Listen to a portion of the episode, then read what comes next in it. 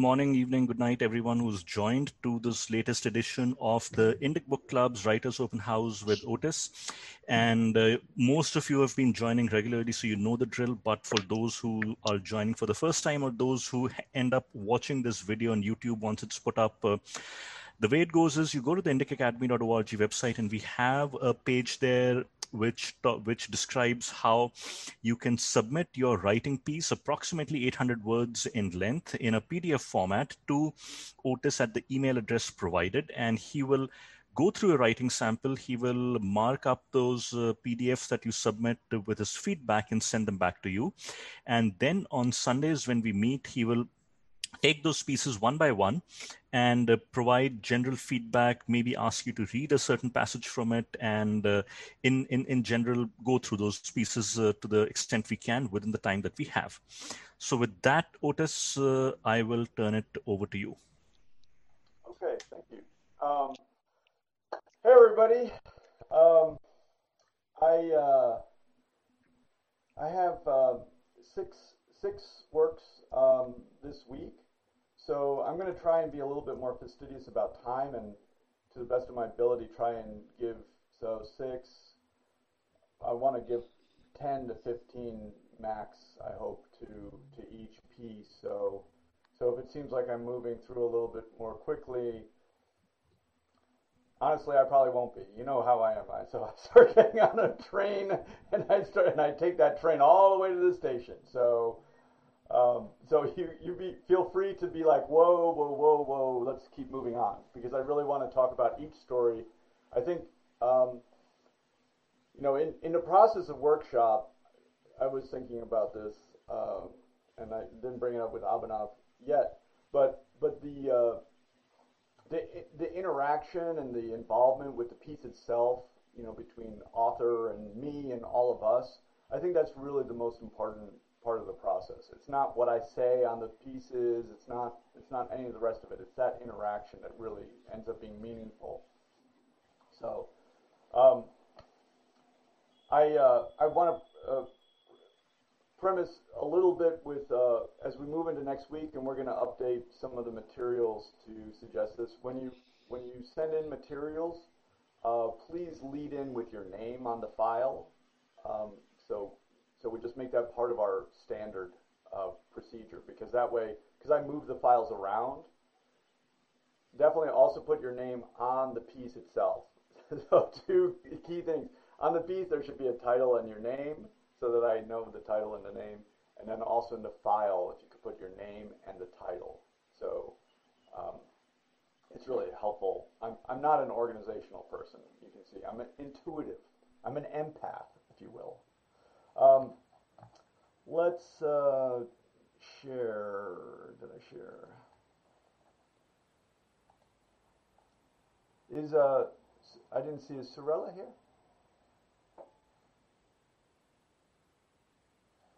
I no? think so. I remember seeing. Yes, she is. She's in mute. So Sorella, could you? Okay, yes. so we'll have. I'm going to start Sorella's piece first, and we'll start with that. Um,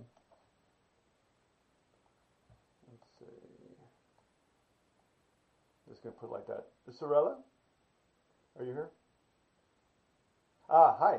Um, do you see the piece shared right now? Yes.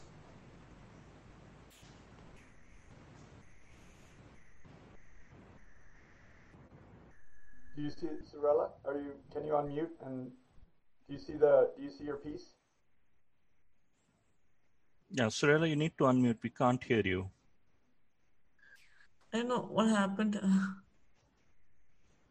No, no worries. Keep stay unmuted. Stay unmuted. Don't don't continue to be unmuted, Sorella.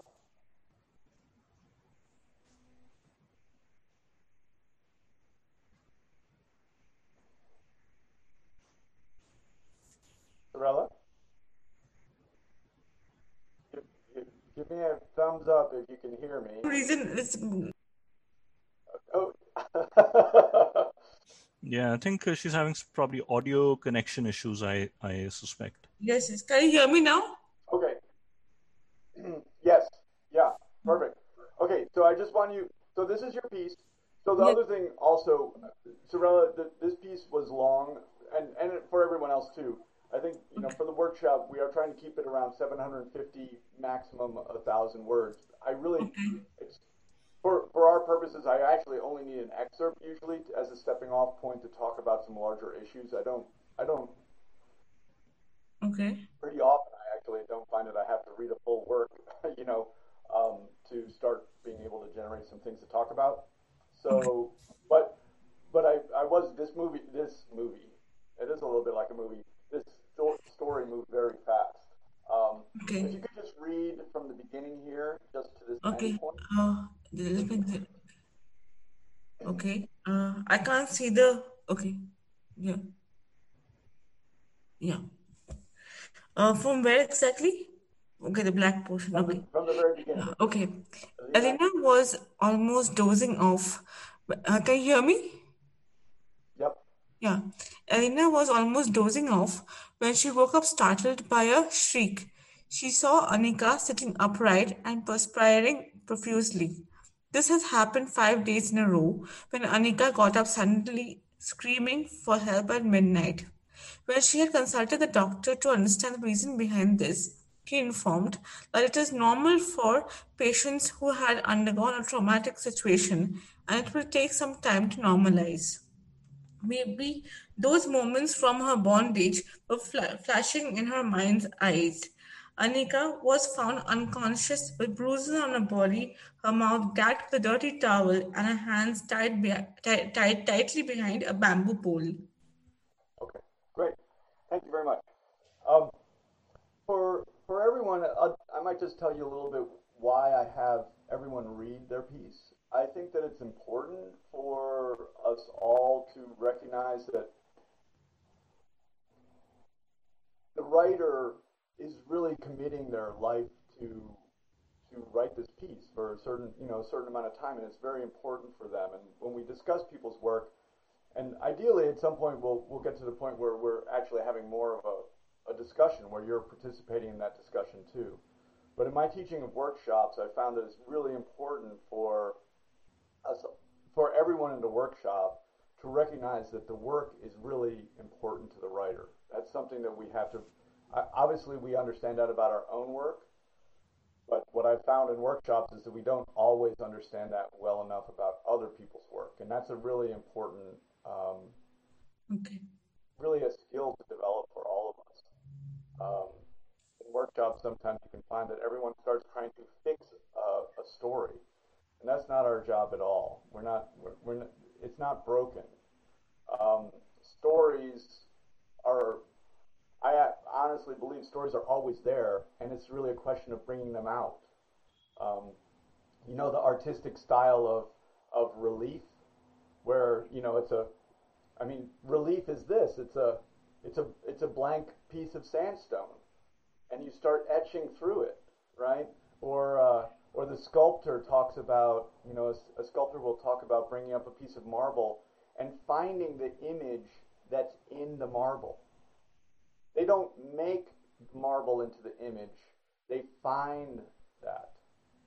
And and this morning when I woke up, just to give you a little sense of how I how I think, uh, this this these things are very much on my mind, and and I and I have been trying to work out this piece that I'm working on about about narratives. In fact, um, and I was kind of delineating these two ideas. There's two types of stories. There's a type of story that finds, and there's a type of story that makes. I will only teach the type of story that finds. That's the story that, that I think is of value, that we as writers try to find the story and bring it out. Um, so this story is long. I, I only read 10 pages. Um, but I can tell that it's a, a story that means something to you, Sorella. And, and this is another principle that I really hold. Um, and again, comes from comes from my vast experience in workshops, particularly with other writers who are like me. Um, when we have a story that we are passionate about telling, and we always are, if we if we sat down and started writing it, we're passionate about telling that story. And the story is always there. And it's always worth all the work that we're going to put into bringing it to the surface. So, and there are, there are finally, um, for all of us as writers, for us to realize, and for me, there are stories everywhere. And so what it becomes, once we develop the kind of compassion of a writer, and we are driven to find through our writing, we'll find that there are many, many things to write about, and then it's a question of just prioritizing. We just decide what are we going to do first? What's our first work? Then what's going to come after that? And we'll see if we're still going to have that one after it by the time we get there. But when we commit to a work, commit to it and finish it. Um, so I find that the characters in this piece are very compelling. Um, and we have um, we have let's see, perspiring Annika. Annika is you know found herself in a difficult situation in which she seems to have been abducted and then raped and beaten. Um, and the the protagonist is uh, Alina. Alina. Yeah, Um, yeah. she's the protagonist. So I really, so what we actually, what what we have that you might not realize right now, Sorella, is that this is a very very promising start. But we might not, you might not realize right now in the big macro sense that what we have actually is Alina is the protagonist Yeah. and Annika is the antagonist. The antagonist doesn't mean that it's someone. For the protagonist, the antagonist is really the entire world. Because the story is about a conflict of will. The protagonist tries to make the world right. Remember, I, I talked about the writer, the, the mm-hmm. two writing styles. The writer tries to find, right? We mm-hmm. hope, but there are definitely writers who try to make, right? They try to mm. make meanings, try to design things. Well, that type of writer is actually like our protagonist. Our Okay. protagonist tries to make the world the way they want it. They want to interact with the world that way. And Annika, as as part of the outside world, is going to be challenging that. Every character challenges that for the protagonist, right? Right. We, I think that this is universal again, and this is, you know, the story is a maturation process of realizing that we all come in, and at a certain point, we try to make, the, we want the world to interact with us on our terms, Right. right? We want other people to interact with us on our terms. We want lightning not to strike us. We want not to be cold. We want all these things. So mm-hmm. So this is really a key to understand that the protagonist wants on their terms. They don't. we don't want to accept the world's terms. And so that that is the manifestation of the protagonist's will. Okay. Actually, think we, uh, actually, I shared this uh, story think uh, with, with with a query in mind that uh, most in most of my stories that I had written before, this is written like one or two years back, and uh, I all of my characters, the protagonist is helping uh, some another character. So throughout the story, I wanted to ha- uh, wanted to happen to go this way. So I did not think about it as a protagonist uh, that way, and, uh, and I understand why you say it is a protagonist, uh, sorry, and antagonist. But at the time, I was like uh, thinking that one person is helping other other person out, and I wanted to know that in that in that uh, context, who should I put first and who should I put second importance? Mhm. Yeah. Okay, well, so so I'm going to go back to just the basic principles. I I agree. I think I understand what you're saying. I agree that the the sense of protagonism and antagonism right now in this story is not fully realized. Yes. Having having two characters that are basically operating in parallel, Yes. Yes. right? They're both going the same way. So Yes, we yes. have uh, Alina and Annika going in the same direction. So Right. the issue there is that that does not create the dynamics of story that we're looking for. Okay. Okay. This is this is a big, really huge concept for us to try and get into our head, but it is the fine, it is the principle of story. The principle of story that I'm going to suggest is that we only have dynamic. I'm going to say call it dynamic energy in a story, okay. which is also the thing that the reader is interested in. Okay, they're not interested in stasis. They're not interested in a flat line. They're not interested in two characters going the same way. They're not interested uh, in, you know, I, I, I make the joke like, um, I, lo- I left my wallet at the restaurant uh, last night. I called them. They said it was there. I went down and picked it up. not a story. There's no conflict. Sure, I lost my wallet. That's a problem, but it was at the restaurant and I went and I got it. The same thing is when we have two characters moving like this. The okay. same thing is occurring when the writer who's writing the story is basically on the side of the protagonist. Okay. The writer is not on the side of the protagonist. The writer is testing the protagonist. The okay. writer, the writer gives the protagonist a hard time. Right. The one thing that's true of characters and all of us, I am going to suggest, I will recognize it in myself, all our characters do not want to change. The purpose of the story and the writer is to create situations for, that are directed at the protagonist that challenge them again and again and again until they are forced to change. And being forced to change is significant. It means essentially a kind of ego death. Okay. An ego death. They are not the same.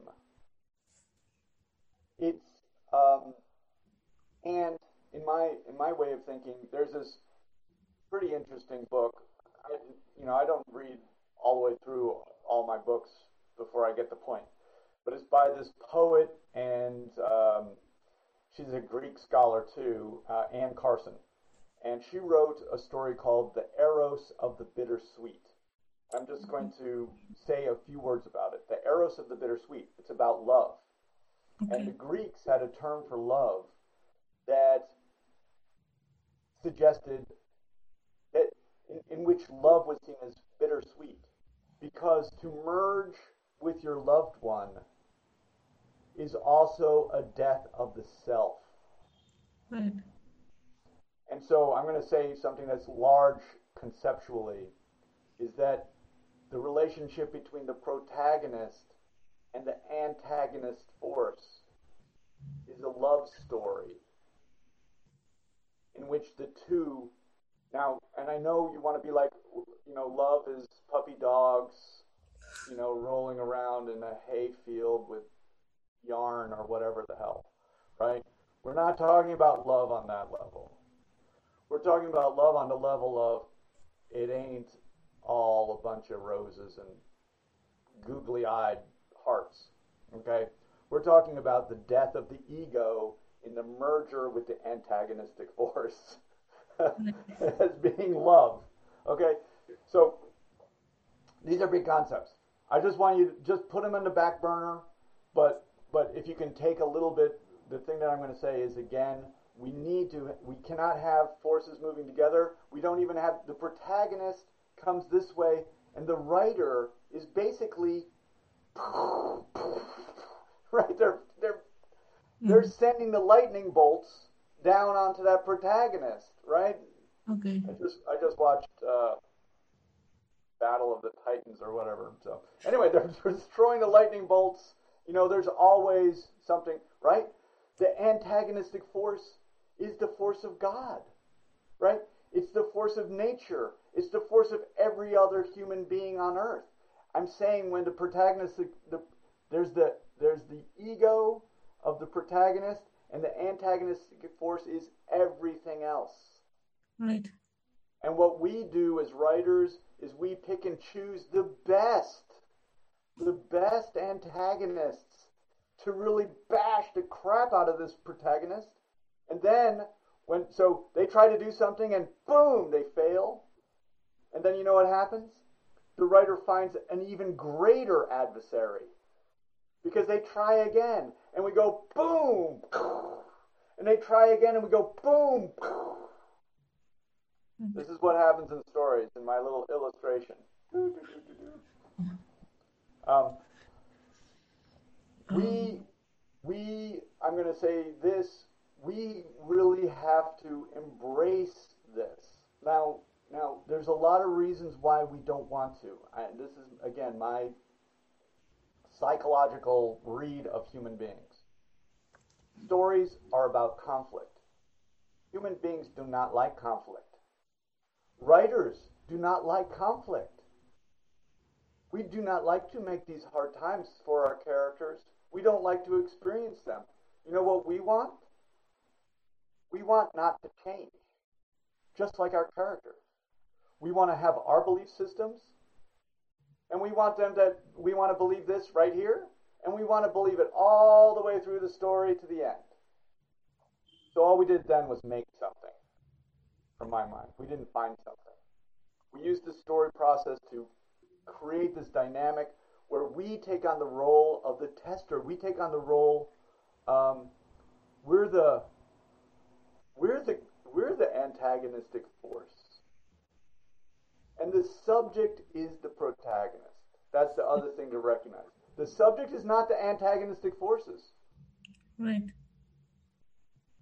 Anyway, so just just keep these concepts on the back burner. But the thing that I'm going to say is that we have to draw, I sometimes call this drawing with thick lines. We're already dealing with language. Language is, I'm going to tell you right now, this is a great book, by the way, by my friend, but no matter what you do, that's a bunch of words, and it's not as interesting as my fence, that tree, the bush, the, the animals that are running around, the bugs, not as interesting. All of those things are more interesting and engaging than these words. So when we write, we have to write with what I call thick lines. Draw with thick lines so that we can really see what's going on. Don't hold back. Uh, so I would like to ask a question here. You mentioned backstories in many places, and yeah, different, I'm, I'm, and yeah. Yeah, let me. I'm going to have to bullet this now because I want to move on. As I said, we're going to try and take the right amount of time. But yes, let me just back. Let me bullet a couple other points with this story. Okay, the main thing I want to bullet is that this this story. Yes, we can talk about backstory. So if we say, um, let me get rid of these. That's the protagonist and the antagonist, right? But I want to talk about backstory. So um, Elena was almost dozing off. So when we say Elena was almost dozing off when she woke up startled by a shriek. Okay, this is considered the present story that we're dealing with. This is you Right. began here in this moment, and so this is the story present. Right. She saw Annika sitting upright and perspiring profusely. This has happened. There you go. That's the first indication that we're going backwards. And so the point I want to make is here, this sentence here, it's going forwards in time. That's hmm. momentum. Second sentence is going forward in time. The third Right. sentence goes backwards. The point I want to make for everyone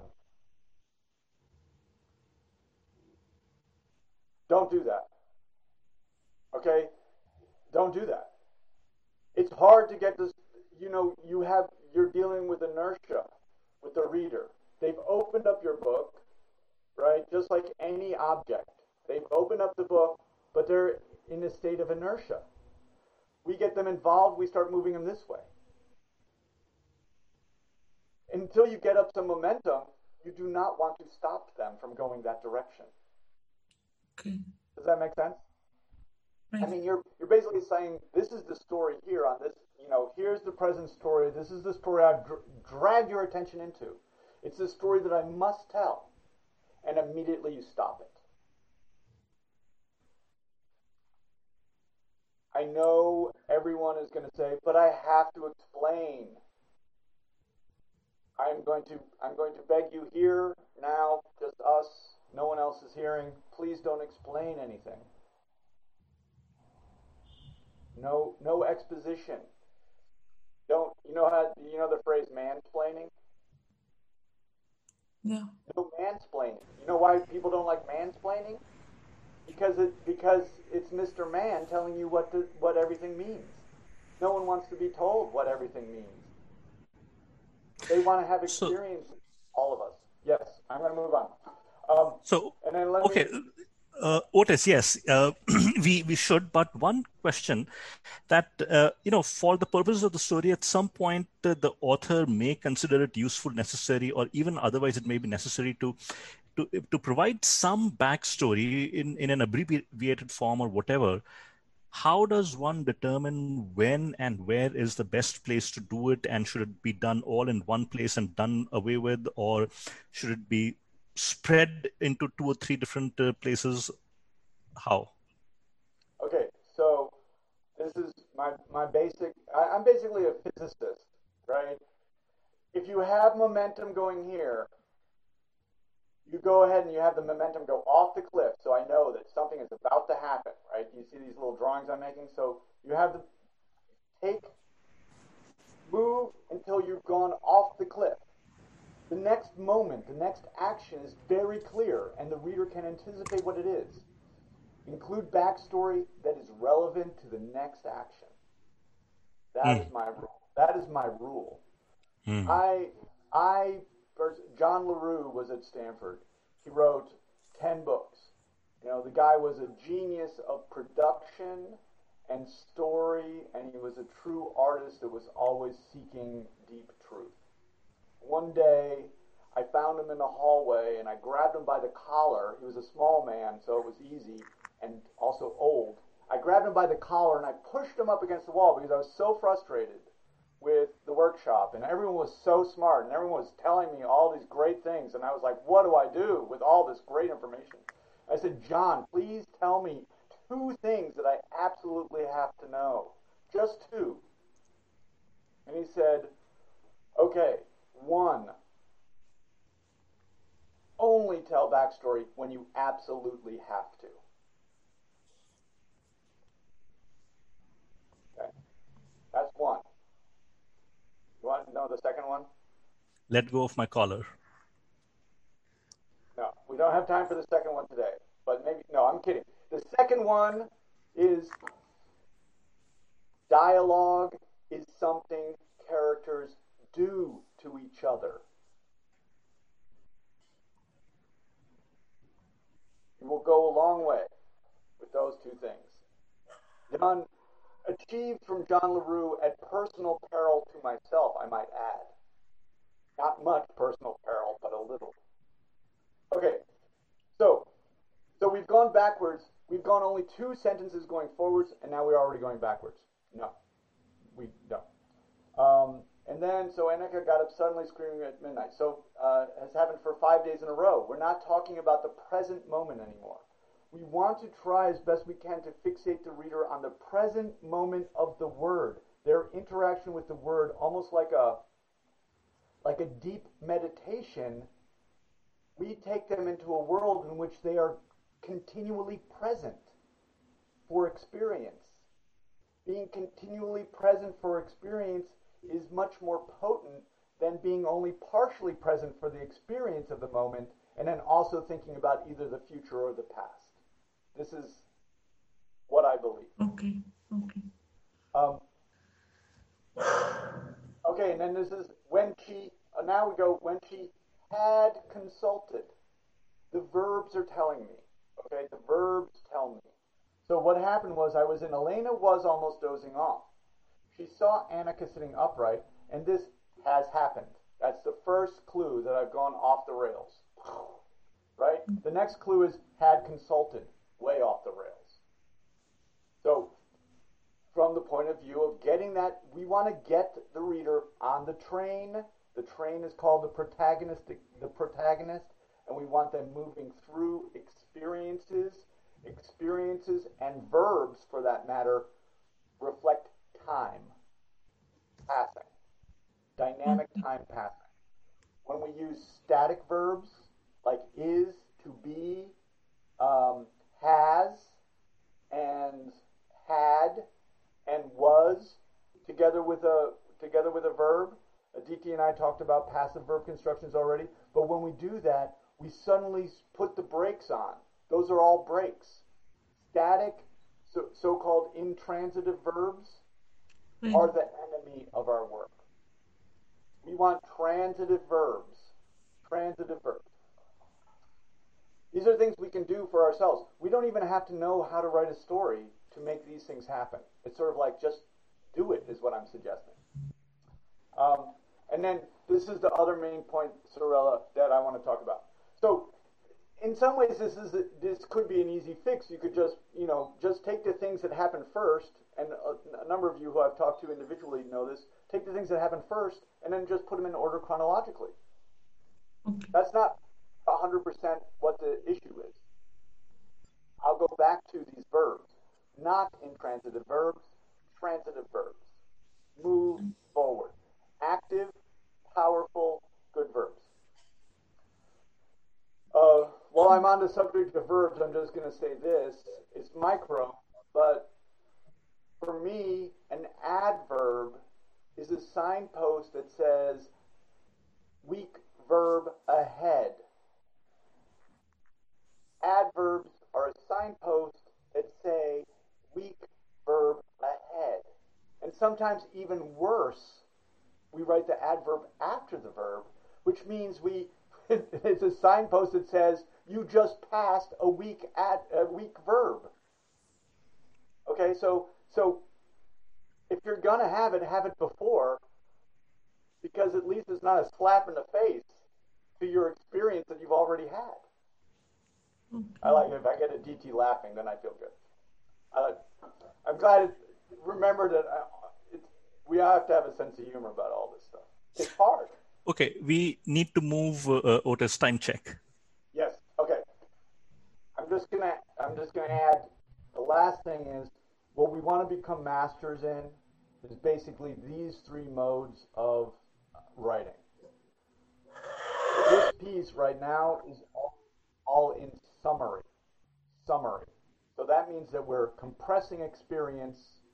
Summary means we're summarizing. We're taking a lot of individual things, a lot of individual. In fact, what we're talking about in narrative is, is events. Narrative is a sequence of events, and we're taking a lot of events and we're compressing them into summary. Okay. In our writing, what we want to do is we want to write. There's three things that we write.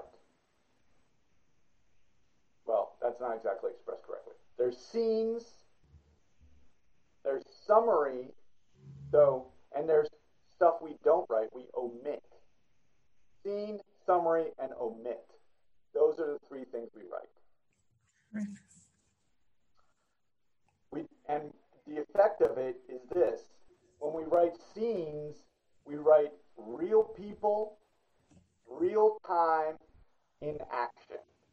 Those three things, okay? It's all concrete. We can pour gravy on it, right? It's concrete action that the reader. So, and when we write scenes, listen carefully to this, we slow down time, right? Because summary compresses time. So basically, we expand time, we write in detail, and we can actually expand time beyond the time if we want to by having excruciating detail. We slow time, and then here we speed up time. So the effect for the reader is I'm spending a lot of time here, and I'm moving quickly through here. I'm spending a lot of time here and quickly through here. What that means is we write scenes, we choose our scenes for those that are dramatically important. Dramatically important, and that the scene shows dramatic conflict between the protagonist force and the antagonist force, and it results in the protagonist coming out the other way. That is a dramatic scene. The summary, we summarize because it's necessary to cover the story to transition to the next dramatic scene. So, in a sense, on the page, there's two things that we have scenes and summaries. And then we have the stuff that's not important for the story at all, and that we omit.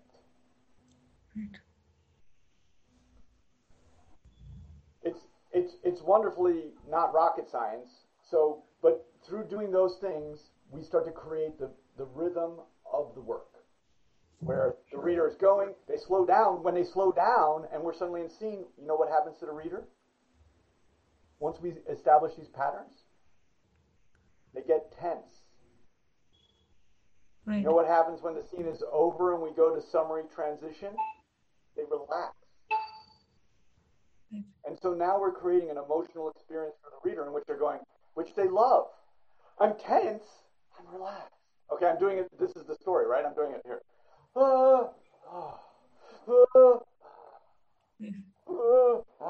Isn't it great how I can do that little thing? But that's what we're that's what we're doing to the reader. Right. The reason we re, we write stories is we want to affect the biological experience of the reader. That means in the body. So here my body feels tense. Here my body feels relaxed. Here it feels tense again. This is what we're doing with our stories. That is the emotional roller coaster. And it's achieved through scenes and summary. It can also be achieved through, in the movies, we see it achieved through, you know, moments of tension, maybe violence, but then everyone's having a picnic, right? It's okay. But then while everyone's having a picnic, what do we think while we're watching the movie? We're like, bad things are about to happen, right? So we're watching it, but we're anticipating the next bad thing. Right. Now you're dealing with the rhythms. And and back to um, Abhinav, if he's asking, when do you have backstory come in? When you've created this tension, and then the reader is anticipating more, anticipating more bad stuff. Now you stop, right? That might be a place for backstory. It might be a place for that summary. It might be a place for a lot of different things that basically ease the tension of the moment. I'm tense in the moment. Now I supplied backstory, which, well, nothing's happening, and backstory, who cares, right? So I'm at ease, but I'm anticipating the next bad thing that's going to make me tense. So this way, we're not using backstory. This is really super important. Well, let me just make this point. Got it. We're not using backstory to explain. We're using backstory to um, ease the tension for the reader for our purpose of creating the emotional roller coaster. Whew. Thank you so much. Yeah. Um, okay. I knew I was. I'm terrible at this once I get on a roll, but. Um, so let me go to this. Um, did that change for you? Is Samanti here? Yes, I can. s- Yeah, I, I, I, I can see the.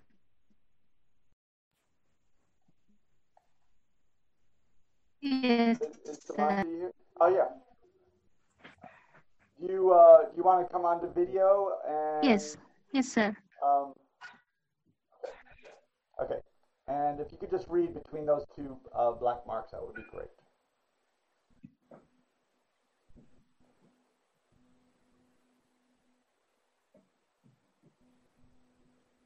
Samantha, are you on? Are you Yes, able to read? Yes, sir, I can hear. Yeah, can you can you see the shared screen? Yes, Can you read? Uh, can, can you see the black marks that I've made on the screen?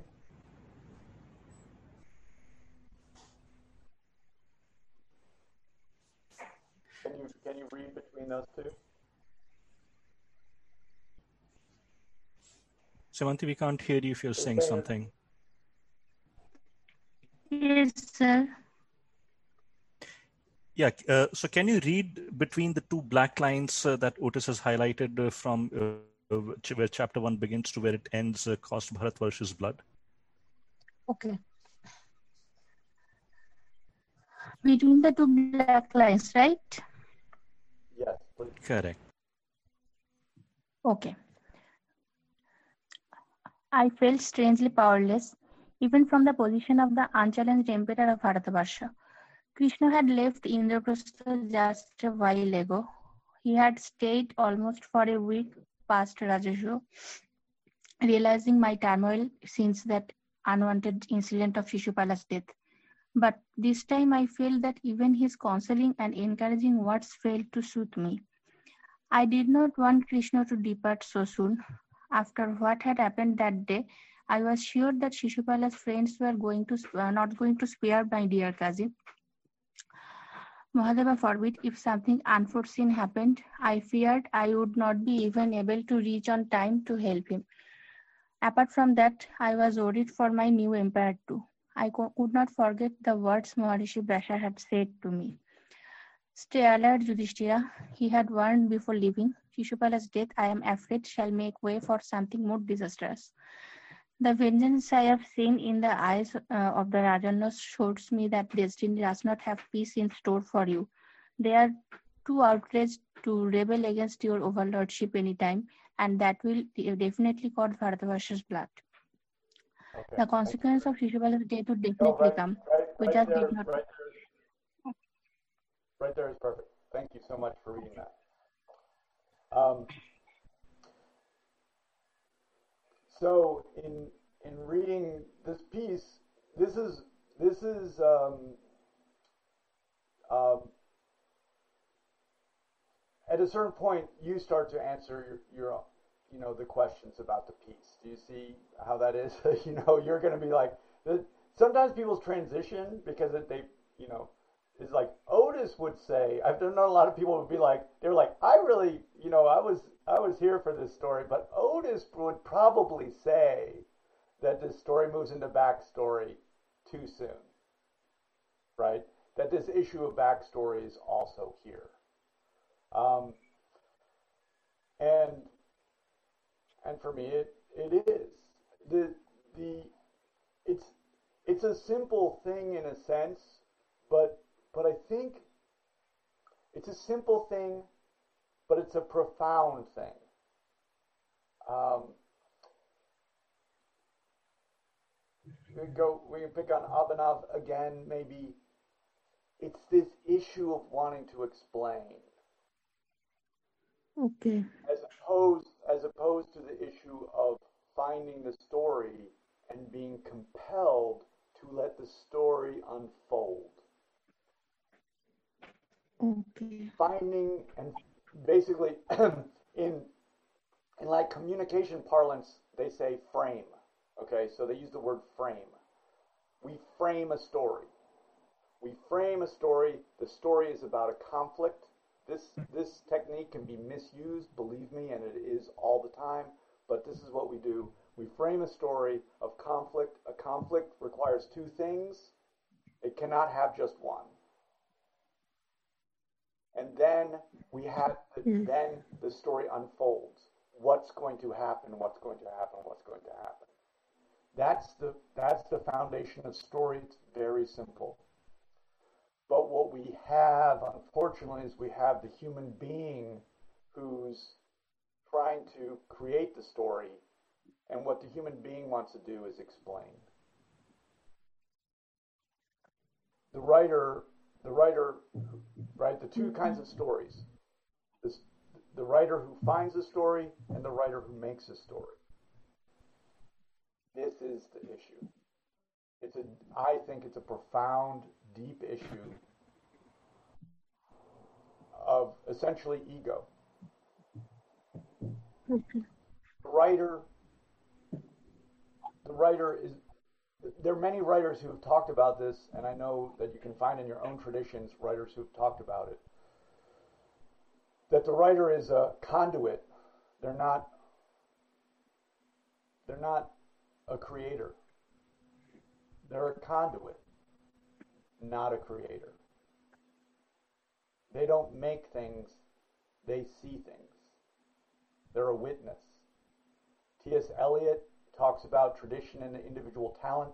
He talks about the the writer being like a, a, a piece of magnesium in a, in a catalyst that disappears as the reaction happens. Um, John Keats talks about negative capability. These are things that are important for us.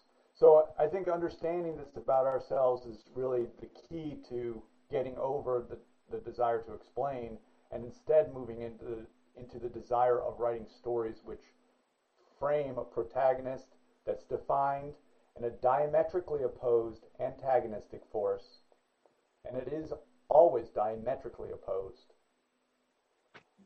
not moving together, to start to form the story. Um, the and you'll notice here I, I, write so the beginning of it too uh, begins, you know, uh, even from it begins in a sense of stasis. So the other thing we add, and I've mentioned it to some in, in this piece, is we want in media res is the Greek for in the middle of the action. But what does that mean in the middle of the action? It basically means that we start running. We, we move, we're on the move. Those sentences begin subject, strong transitive verb, and predicate. We use that sentence structure, and then we use the next one, which is a subject, strong transitive verb, and predicate. And then we write another sentence, not to make the point too strongly, subject, strong transitive verb, predicate. And that's how we start that momentum. That's how we start the reader going with us. So that we then, if you can understand it psychologically, going back to the backstory, when do we use it? Only when we absolutely have to, right? We have the reader running this way, right? Moving along this way, and then we suddenly put up a roadblock. But what do they want to do? They want to go here. So that's good. But if they're standing here and not moving, and we put up a roadblock, they just keep standing there. Does that make sense? Yes. If, if the if the reader is in a state of stasis, and then we put up a roadblock, we haven't done anything with the work, but we can. We always can. So, um, I think that this this piece, I, I think this is maybe coming from the Mahabharata. If Yes. I'm saying that quite close to correctly. Almost. Thank you, thank you. I'm just trying to do my best. I really need immersion. Okay, so I, I really look forward to my trip to India where I can be, immerse myself in. Um, it's we know it's a compelling story. It has to be because it would not have lasted if it wasn't. This is the thing. Compelling stories last. And this is why we try to write compelling stories. This is coming from an ancient story. So we know it must be compelling. Now we have to work in relief to bring that compellingness, that compelling nature out in our own prose and narrative. Right? Again, we have we we know the story is there, but we have to bring it out or we have to paint with thick lines. Whatever we have to do, it's just a, for us, um, Samanti. It's, it's easy. Our job is so easy. All we have to do is deal with these words. I mean, when we know that we have the story, right? Yes. All we got to do is deal with these pesky words. So Yes. we just work. We work and and work until we do it. But we know the story is there. And we know that we have the passion to tell the story. We have the two things we need, the story and the passion. The rest is easy. It's just work. Um, so that is that is the main thing uh, for this piece. I marked in yellow the backstory. Um, there are things that do happen here, I believe, in the backstory. So my simple fix would be to just organize it so it's different. The the, the beginning, it's like a, it's like a little mistake, right? In a sense, you start at one point and then you go backwards to the story you actually want to tell. Just start there instead. It's the fix is kind of easy, but the other thing that I do want to bring up is that right now in this piece, I don't feel the dramatic conflict between an, an uh, protagonist and antagonist. And that again comes from this human desire to explain things to other human beings. Explaining is not showing conflict. Explaining is actually playing one side of the conflict.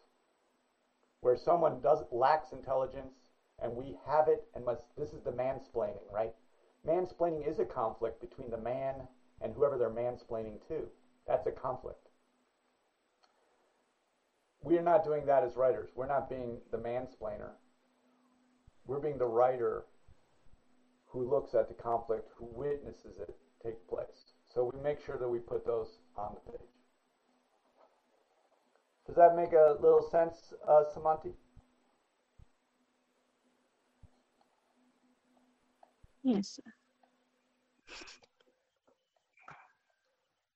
Um, so quick time check, Otis. Yeah. Okay. So, uh, uh, thank you, thank you for that work. Uh, really appreciate it, and I think it always bears saying that I know that it's really difficult to put work out. I know it's really, I mean, but it's probably particularly difficult to put it in front of me because God knows what I'm going to say at any given moment. Um, I really appreciate it. We look at our work here as saying, you know, this is something that we can step off from and learn some valuable principles for, so all of us can learn for our own work. Um, that that is great. And then also, as I say, our work is always a demonstration that we have a story. We simply have to find it. We know we have a story because we have a passion to tell it. Those two things are together for me. Because we have a passion to tell it, we know it is there. Um, um, this is uh, uh, Rashma.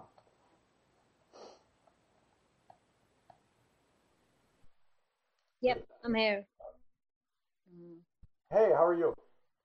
I'm good, thanks. So maybe uh, you could just read this. So uh, maybe you can just tell, or I can tell everyone that this is a play, and so this is, as as Rashma is writing, it's a treatment. So it's exploring the play in its number of acts, and um, this is this is the setup. Um, so maybe you could just read this first part, you know, which basically gives us a, a starting point for each of the characters. Uh, oh, just uh, the beginning? Okay. Uh, Baldev, Baldev Chaudhary, a 58 year old middle class Indian man, lives in a two bedroom flat in a suburb of Delhi with his family. He was forced to retire prematurely at 55 after working for 30 years. The management at the private CA firm that he was working for decided he was too old to switch to computers and Excel sheets. Now, three years down, Baldev has one mission in life to find a suitable match for Simran, his 31 year old daughter. He believes it is his duty as a father and as a Hindu, it is his dharma. His two elder brothers have married off their children. He feels the pressure of society's expectation, and the talk is clicking. Simran will turn 32 in a month's time. On the other hand, Chutki, his 23 year old daughter, is working in a call center. She works night shifts. Chutki believes in Bollywood girl meets boy on a train love stories, and DDLJ, a superhit film, is her favorite. Simran is neither a silly romantic like Chutki, nor does she approve of arranged marriage setup. Kumud, Baldev's wife, is 55 years old. They've been married 33 years. It is still and stale marriage. The audience can see the crack in the marriage. Sheena, their neighbor, is friends with Chutki and she is a part of the household. She is forever borrowing sugar, milk, and drops in to watch TV because they don't have a cable connection. Kumud treats her like her own daughter. Uh, set semi-realistic transforms easily to different spaces.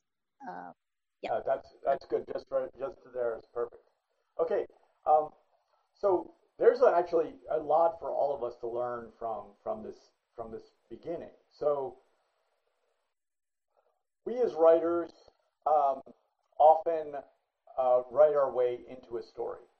So our first draft, in a lot of ways, we're actually just exploring the story a little bit. It's like, you know, I've, I've come up with the analogy that we're just sort of dragging up the mud, like we're a potter of some kind, but all we do in the first draft is drag up the mud. Our our problem as writers, particularly when we first start, is that we think that dragging up the mud is the end product.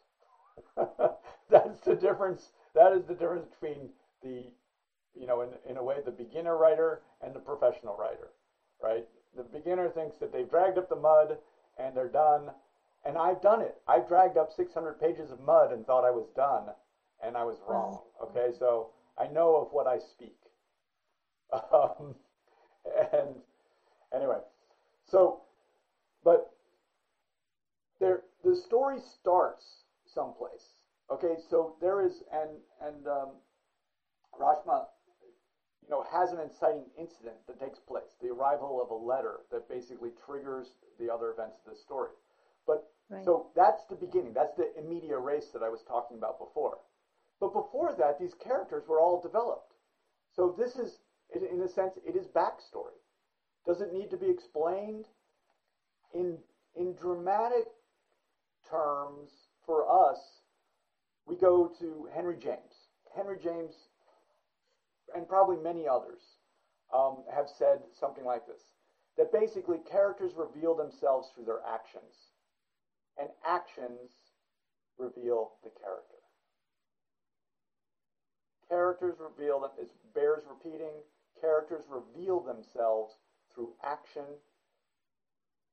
and action reveals character. They're the same. Essentially, characters are in a state of poetry in motion, as we sometimes say. From that simple thing, we can already we can go we can backtrack into previous discussions and already say stasis is no good. Why is stasis no good? Because it doesn't reveal character. Action reveals character, not stasis. So yeah, so, purpose uh, writing reveal character repeatedly throughout the entire arc of character, which is what the story is. We reveal character continually through the action of the story until we arrive at the end, and etc. etc. So this is something that a lot of writers don't do. But professional script writers, for example, will write sometimes hundreds of pages exploring characters before they ever sit down to write the script. So they're writing hundreds of pages to explore characters before they write the script. Movie scripts do not deal that well with backstory, but if they do backstory, they do it in what's called flashback. It's okay if, if also, if you don't understand everything that I'm talking about, we talk about it again and again, and eventually you get it. Or you can look it up later on. It's, you know. Yeah, so uh, the notes are basically for myself and yeah. i have my own character i i didn't i can't share that much space like i've got 50000 other words typed around characters so yeah yeah so this note is just just just like a set uh when you're getting into it but the play starts only when i say exposition you know that that's when the play really starts with the man yeah, coming right. in no, I get that. I'm, I'm really just trying to i'm trying to like let other writers understand what you've okay. done in your work here that you consider these characters you've written into them you've even developed the plays and scenes and all of these things as you're bringing the story up and here's another consideration of character so now i just want to go through this quickly to again, trying to help us in terms of how writing helps us. This is what I believe, right? We have a story, we have the passion, and now we just have to figure out how to write it. And and the greatest teacher is not me. The greatest the teacher is the writing if we can see it, right? So if we look at this in terms of development of character, we see that Baldev I've actually highlighted, right? I'm using the words themselves on the page just to be illustrative of Rashma. It's not necessarily a reflection on your work at all. I'm just using it as a stepping off point for everyone. But we can see that Baldev has a lot of space, right? It's just space. But it means that Baldev has gotten a lot of consideration. Simran, right? I would suggest not doing it like this. Simran is bifurcated, right? there's one sentence here about Simran, and then here's another sentence about Simran. She's actually a central character. She only has two sentences. Um, um, Chutki, right? She's here in the center. Okay? She gets a couple sentences. Kumud only gets these. And then Sheena gets these.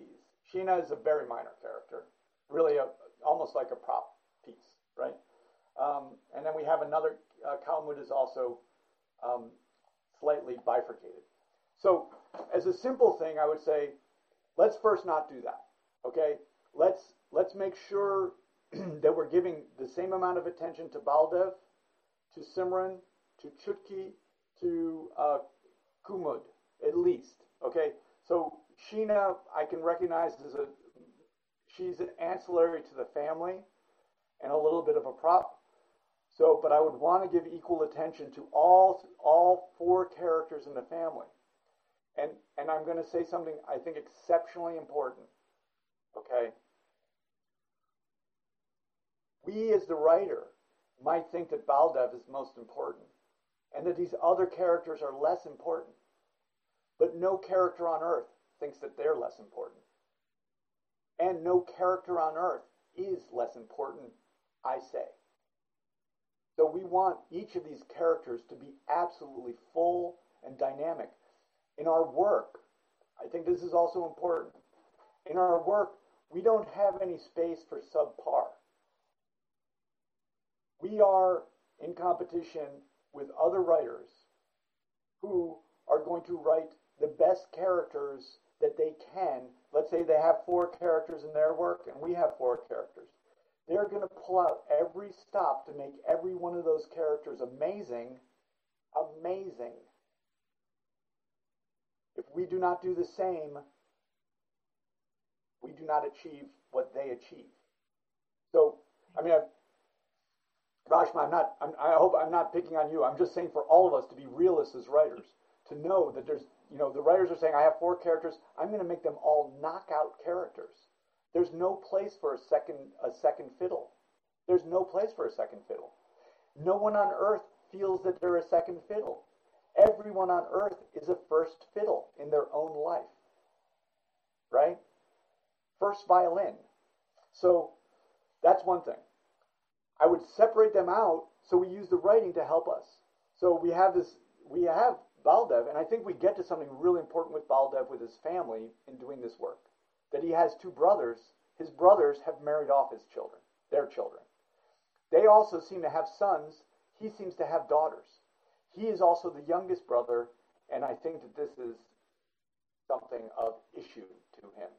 It would be maybe even more interesting if the other brothers were younger and he was the oldest. But these are things to think about because there's a pressure, a social pressure that he feels, and he feels it most acutely and representationally from his own family of success and failure. Right? That is an extremely potent motivation, as well as mixing in the gender issues. Okay, I'm just going to make one other point. So, so I would separate these all out, and I would look on the page and make sure that I'm definitely developing all these characters equally. Um, then uh, Simran, Simran will turn 32 in a month's time. Okay, so I'm going to say that's static, right? I'm not making any comment other than to look at the language. And I'm going to say this Simran is neither nor. I'm going to say something tremendously important right now about this character. Is being defined by what she is not. And so now we have to do the deep work of not defining, I'm going to get the problem here, of not defining her by what she is not, but defining her by what she is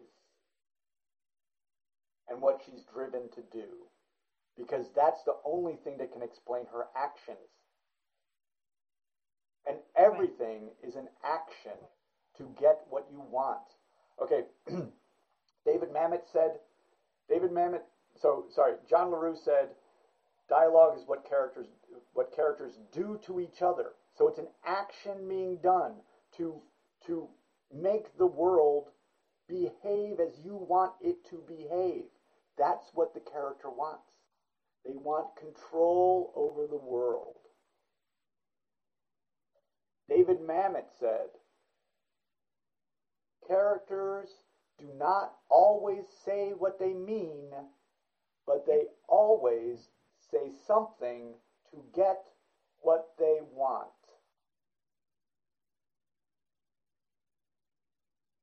And I'm going to add something to this from my own work. Characters always reveal themselves in what they do, which includes talking.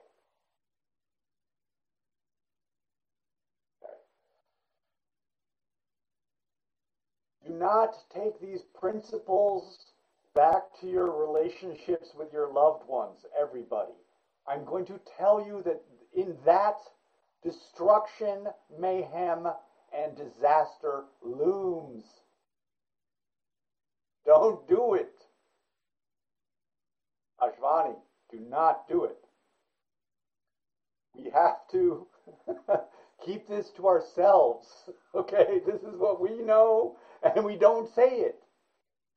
We don't say it. And of course, we do it too. That's the other thing to recognize. We do it too. We don't always say what we mean, but we always say something to get what we want. And that is going to be controlling the world around us on our terms. That's why we do so much explaining. If we can just explain the nature of the world, then everyone would be doing things on our terms, wouldn't they? okay, so Simran, what does she want?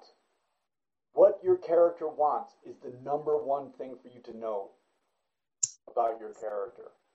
And then once you know what they want, you also can understand everything that they do. Because they're always doing something to get what they want. Everything.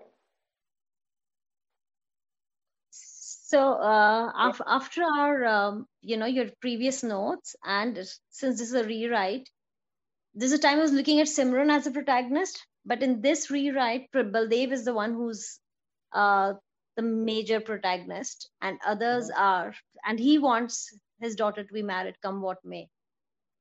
So yeah, right. I I understand that, but so but this is this is something for us. So when you're a playwright, you are writing all the characters. When we're a writer, we're writing all the characters.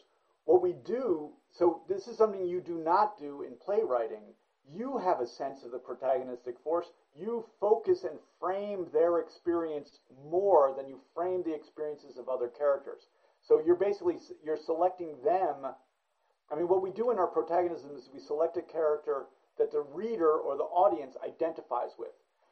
Right. Baldev is central to your story, but actually, the audience might identify with any of the characters who are there right. because they're all in front of them, and we don't get insight the way a writer of narrative does it is that they take the protagonist and they usually put the point of view inside of the character.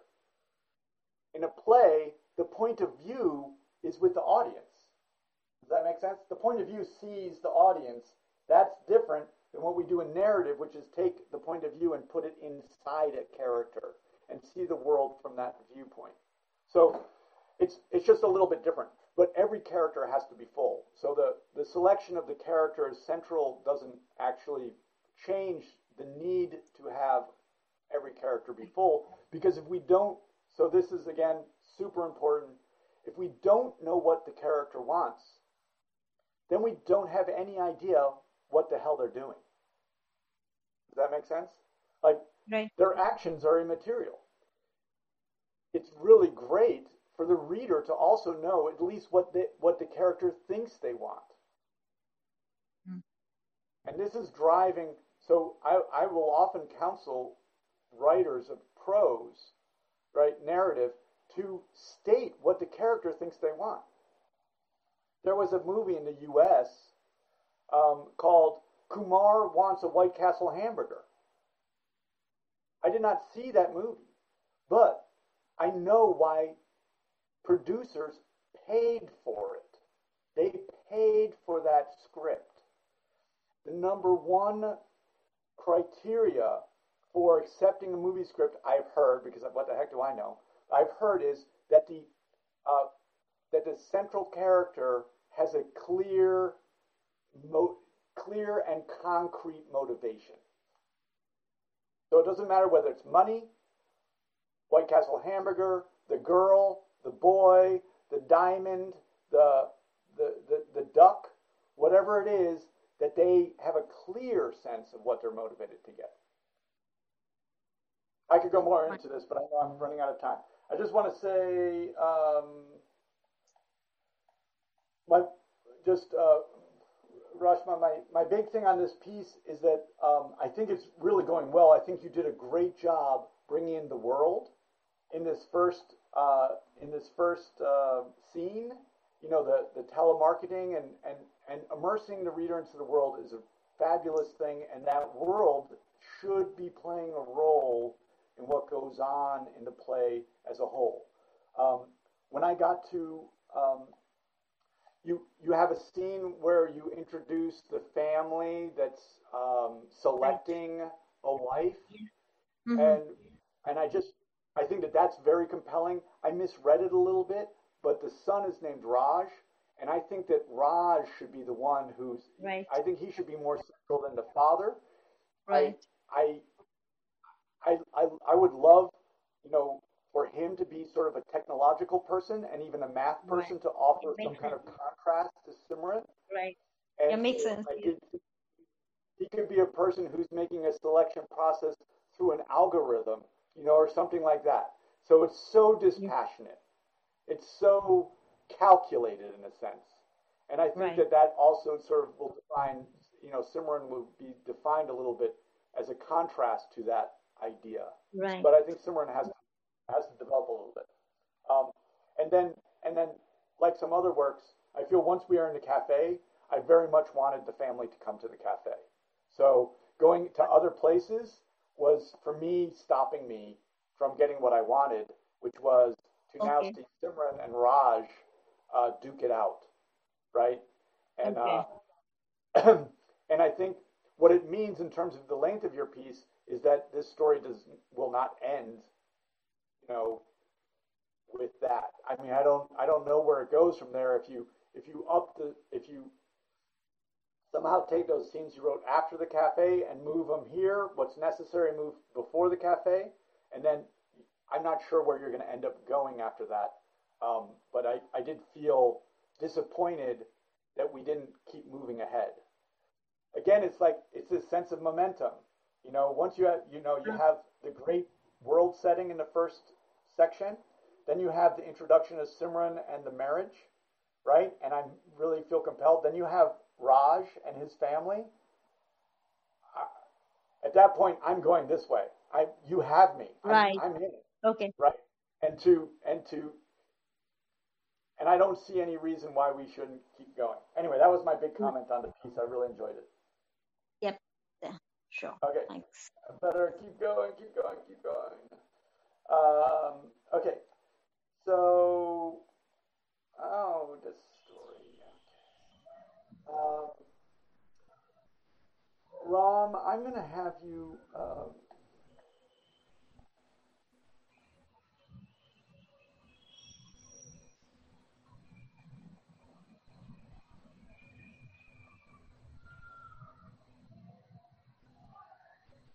Uh, so, uh, Otis, I just looking at the time, I wanted to see if you can cover this. Uh, that is Ram's piece, and then perhaps uh, I think the uh, Jay Jay Sundar's piece, the one that says Jay Sundar Indic Academy or something. If we can cover these two pieces today, that'd be great. Okay. Okay. Let's. Uh, yeah, thanks. I, I, think that that's it. I think that that's all I have. Oh, so perfect. Good. Perfect. Excellent. so so, uh, Ram, if I could, maybe I could just have you just read this, this short paragraph in here. I won't. Yeah, sure. Wait, sorry. Wait, go actually just catch your last little. Why was her defense defensive? Sure. It was so unfair. Was her means to achieve sales wrong? The other women, intellectually endowed, had used their intelligence, a genetic gift, to achieve sales. Isn't that what she had done too? Use her genetic gift, her looks, to achieve her target. Why is it right for one person to use her genetic gift and wrong for another to use hers? After all, she had not used illegal means. She had not held a gun to the doctor's heads. She had not paid bribes or kickbacks. She had not used coercion or influence. She was physically endowed while they were intellectually endowed. Each had used their respective gifts, a genetic benevolence, to achieve the same end result. And achieve it she had, fair and square. Why then was her defense defensive? Oh, and, and just so first, first we realized that defense she had crafted was based on a foundation of guilt, of a sense of wrongdoing, though it was buried deep in her conscience. I think that's a great line too. Thank you. Okay, so I'm I'm just gonna Ram. I hope you'll forgive me if I just move a little little quickly. Sure. Um, so I was I was intrigued by this piece. Um, I will I will I will I will confess that I have tried to write from a, a woman's point of view, and um, and this is and I it's one of the great great learning moments of my life. In fact, um, Julie Orringer. This was in the Stanford workshop. Julie Orringer was in the workshop, and she was she was just like you know this wonderful looking woman you know who had a smile like this huge smile you know she was like that she would smile as she just like ripped your heart out right and so uh, I'd written a story and I thought I, I was really immersed in it and you know compelled and I thought I was really you know capturing the female point of view. And Julie Orringer says she looks she looks over at me and she smiles this wide smile and she says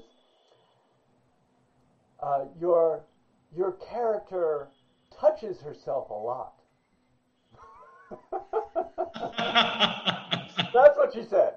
She said your character touches herself a lot and that's because i was a man possessing a woman's point of view Right.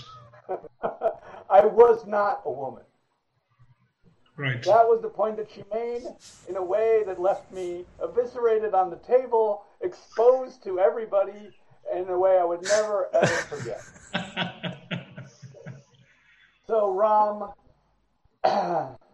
I I offer you that story.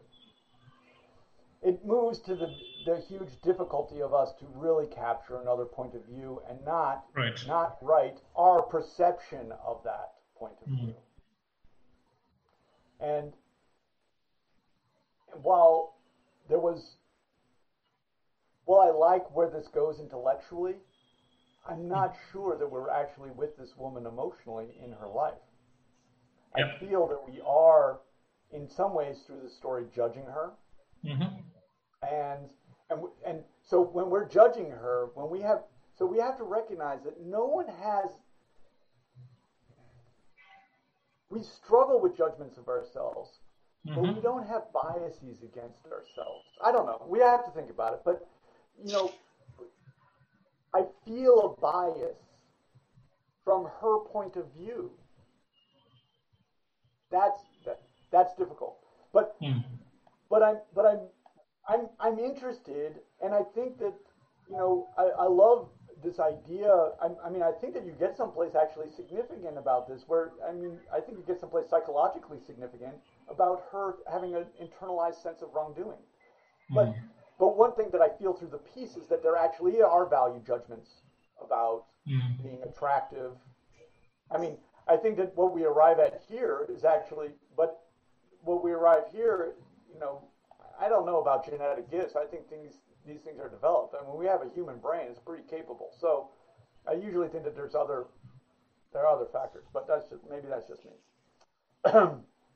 um, but where I'm where I'm going to get to at the end is so in the end of this story, Mhm. this is this is where we, we bring ourselves so we use the writing to get back and reflect upon ourselves with the objective that we are going to grow as human beings Mm-hmm. Yes, we try to grow as writers and we want to be successful as writers, but that's not nearly as important as who we are as human beings.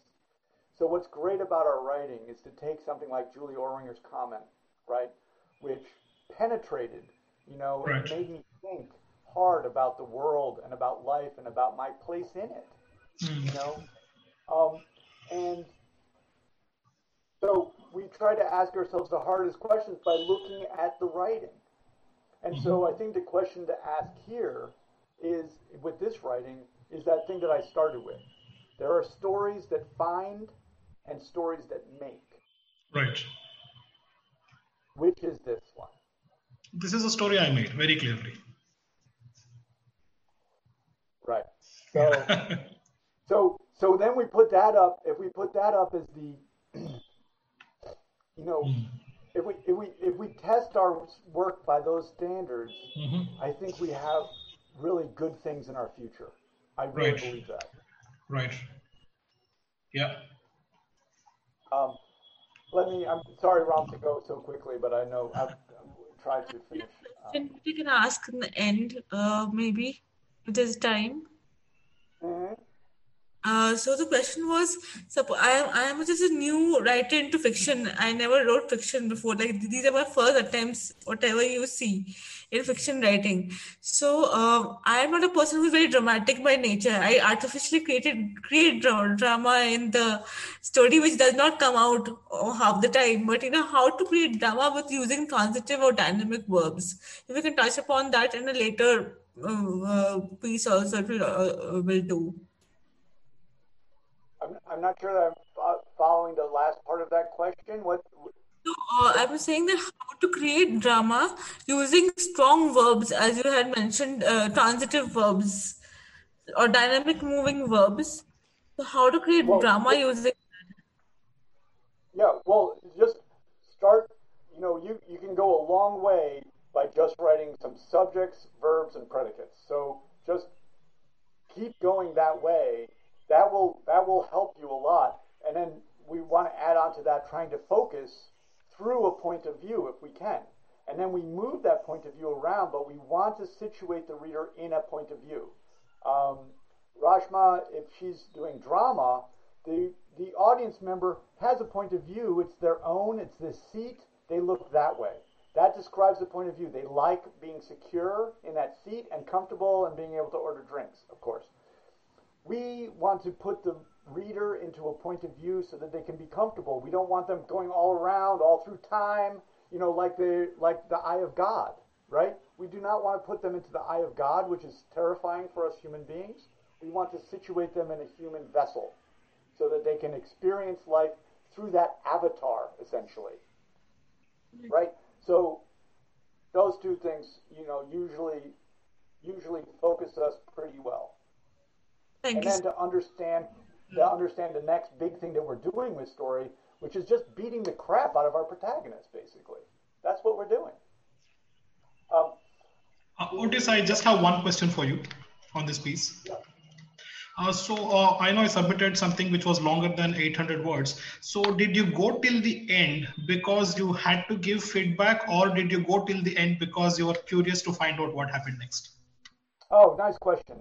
Um, I so I recognized that we had many pages of backstory. Okay, so in reality, and that and that nothing was really happening in the front story, so very little happens in the front story. Right. So, I, if I were reading it for a journal, I I don't think I would get through that. Okay. You know, like I would recognize it as, as a problem, but mm-hmm. I I was compelled. I mean, I think you did set something up because you basically pitted her against this antagonistic force. The way it finally turned out didn't reflect change for the character. I felt, but mm-hmm. I did feel that you you do have a protagonist and an antagonist. Right? Mm-hmm. You have this protagonist, and then you had this committee right. as the antagonistic force, and and that works. So that's okay. good. Yeah. Okay. Let's. Um, Thank you. Thanks a lot. Um, uh, Jason Tahar, uh, I know I'm not saying that very well, so forgive me. That's all right. Jay, J would do. Okay, thank you, Jay. yeah. Can you just read, for the sake of time, and I'm so sorry uh, to be here last, if you could just read to, do you see the black mark? Yeah, okay. Okay, thank you. Uh, from the beginning, right? I see only the ending black mark. Yes, please. Yes, please. Yeah, okay. So Sadaim's feet took a circuitous path, flitting behind trees and focused on getting closer to the door, yet not having the light from the entrance fall on him. Light went out, startling him. Blinking it off, he quickly slipped behind the nearest tree and held his breath. The door moved further outward, blending the darkness of the grounds. A portly figure broke through the darkness, locking the door behind it. It descended down the steps and walked ahead in a straight line to the grounds. Oh, okay, thank you, Jeff. Um, so um, this this piece, there, there are a couple things in the opening that that we can look at again with this idea that we look at the words, we write the words, right? We're pulling up some mud, and then we're going to look at that, and then we're going to try and see what we can see. We want to get through it. Um, so one thing we want to do in the beginning of our work is we do want to set the scene. We want, we basically want a kind of imaginative experience to start going off in the head of our reader. We want them to start to see things. Does that make sense? We want them to see and imagine. We want to place them in this world. To do that, we basically need to use nouns. Concrete, what I'll say are, so we're talking about verbs, transitive verbs, concrete nouns, not abstract nouns. We want to use those so that the reader can see and understand. Yep. Because um, Okay. I've not, I've said before that the one thing we know about the reader, really so fundamentally important to us, is that they want to escape their world and go into our world. That's what they're telling us. We know so much about them. When they open up that book, they do not want to deal with their screaming kids. Mm-hmm. You know, they don't want to do the dishes. They don't want to do the laundry. They don't want to work. They don't want to do anything. They want to escape. This is it. Because we know that, we know also we need to give them that place that they escape to. We're just going to embed that in our mind. We must give them that place that they can escape to. If we don't, we have not fulfilled the very first bargain. You know, it's like it's like someone coming to buy your car, Okay. right? And they come to buy your car, and you say it doesn't run. You know, or they're coming to buy your car, and you're like, ah, it's not here. You know, we have to put them into that world. So there's there's a um, Okay. it's not a big deal. I, I like some of what you've done. I think what where you're really I can I can tell that you're imagining this experience and you are in this world, right? I know you're in this world because Okay. you, do, you do things like this. You said the light went out, startling him, blinking it off. He quickly, obviously, adverb. Yep, you know. Yeah, yeah. that. Slip, behind the nearest. Yeah, everyone's got Yeah. that now. slip behind the nearest tree and held his breath. Right. The door Uh-huh. moved outward, blending the darkness of the grounds with the darkness inside. That's even though it's not concrete, which is difficult for me. I don't see it well, but I do get that you see it. That's a big step. Okay. Okay. Does it make sense? Like, even though I don't see it, I get that you see it. And that's great. Um, Okay. right, a portly figure broke through the darkness, and, and in a sense, you're still seeing it, right? You're still describing this visual uh, manifestation of this person. Yeah. You don't also think about whether I can see it or not. Okay. Um, and and so that actually remains fairly consistent. Um, there, there's probably two main points to make of this, this piece. One, this is this is something I think to take away. Again, another thing, you know, Yeah. brilliant things I need to write down, which is the reader does not read to find out what is happening. The reader reads to find out what will happen next. And what that means basically is the reader is not trying to find out what is happening. Like they're not. We want the reader to know what is happening here, here, here. That doesn't mean we have to explain why it is happening. Okay, so we know that I don't like exposition. We Okay. don't have to explain why it's happening. We just have to have the reader understand what is happening. Okay. Dot, dot, dot, dot, dot. The problem, one of the consistent problems here is this portly figure. We never move to the point of actually having a description. I don't have a description of Sadyan, Sadayan, and I don't have a description of the portly figure Okay. either, so I can't see them. It's like a, I don't know whether the portly figure Okay. is an apparition, a ghost, a human being. Uh, Okay. I don't know. Okay. Um, and then then the next the next big thing, um, and this is the much bigger thing. The um, this story is about contracting this person to um, engage in a basically a violent attack on something, a caravan of some kind, and Yeah. then you know with with and so there's going to be violence. You know, I mean, these are things, Jay. We we'll agree if we were to do these things, we we agree that it requires a certain kind of personality to be able to execute violent acts against others Okay. the character that you the character that you focus on in point of view here does not feel Mhm. like that character right he does not feel he feels like he seems like he's completely unformulated in a way like he's just he's just there he's by the tree he's Mhm. you know but he is a motivated character and he's a person that's also capable of doing the things that are being asked of him so Mhm. that's a much different person than we're getting right now. That's a much deeper level, right? So we want to see the world, but then when we get to the level of characterization, Okay. we have to understand that this is a guy who can do these things. Once we have Okay. that, right? Once we understand that he's a guy that can do these things, we also want to know what does he want?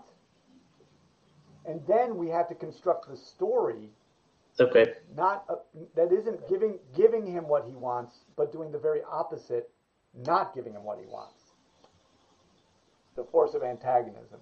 Then we have. To, Okay. But I think you you have you have you you've begun to develop an interesting character, Mm-hmm. and uh, and and the other thing is the other thing I noticed too is that you actually late in the story, you have this you know sort of lengthy description about you know what's going to happen. The caravan's going to come through. You do this, that, and the other thing. And I was so this is something something for us to think about. Is it Yeah. more effective to have them talking about this um, this violent act, or would it be better and more dramatically Mhm. interesting to have them doing it? Because you have freedom to do whatever you want. This goes by the principle.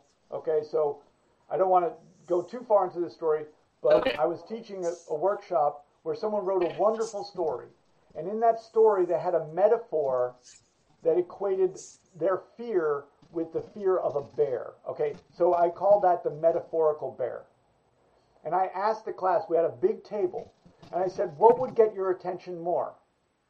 If we had a metaphorical bear on the table, or if we had a real goddamn bear on the table. In the same way, someone talking about attacking a caravan is not going to be as dramatically interesting as attacking a caravan. Does that make sense? maybe, maybe. Just we'll think about it Yes. again. It's levels of abstraction. I can talk. I can talk a blue streak about stuff, but doing it is going to be more vitally important. And when we're dealing with writing, we're already dealing at one level of abstraction, which is the word. If those words are another level of abstraction, the reader's even farther away from the experience. I think that is a um, Jay. I want to. I want to. I want to though emphasize that I. Where'd you go, Jay? He, maybe he bailed. I want Mm-hmm. to emphasize that this ability to to imagine oneself in the space. Hi, Jay. Thank you. To imagine yourself in the space as I see you're doing, that is the greater skill. That is the greater skill. The words we can always fix. The words we fix.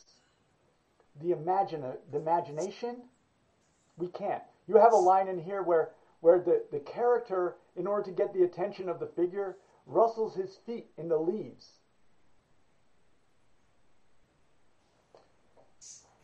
All of us as writers, what we want to do, and this is definitely what I did, okay? When we when we start writing, when I went into the workshop, everyone wrote better than I did, it seemed. They were more lyrical, they were funnier, they were smarter, they were everything. And I just was like, oh, I hated them. I hated all of them. The only way I could get through it was to say, what am I better at than they are? What am I good at? And I just grabbed onto that and I said, I was like, I think I know people better than they do. Now, it's not true. Not true. Truth doesn't have anything to do with it. It just has to do with holding something for yourself and saying this is. And I also said to I said to myself, I am going to outwork them. I also not true, not true. But I was like, I'm going to outwork them, and I know people better. And I held on to that, and I developed that strength as well as I could. And I tried to um, develop all of their strengths too that I could recognize. Can I just steal everything that they have as a strength and then develop mine? And then also, I tried to undermine them at every turn. That's a, that's a joke. Jay, don't do that. That was a joke. okay, everyone. Otis, thank you so much uh, for walking us, uh, everyone, through these pieces. Lots and lots of good advice. And, folks, uh, as uh, you would have seen, please keep your pieces coming in and keep them to around eight to 900 words. Uh, send them in a PDF. Uh, attach your name at the beginning of the file. So, for example, put it something like Abhinav underscore Indic Academy underscore 12th December 2020. Something like this makes it easy for Otis to spend less time on organizing these files and more time on reading, critiquing, and then sending uh, you your feedback. And again, you know, PDF, Word document, um, PDF, 800 to 900 words, uh, Times New Roman, 12 size font. Uh, maybe if you can, definitely do double spaced. And we'll uh, talk to you next Sunday. Thank you so much. Bye, everybody. Thanks. Bye. Thanks, Otis. Thank you, Otis. Thank you.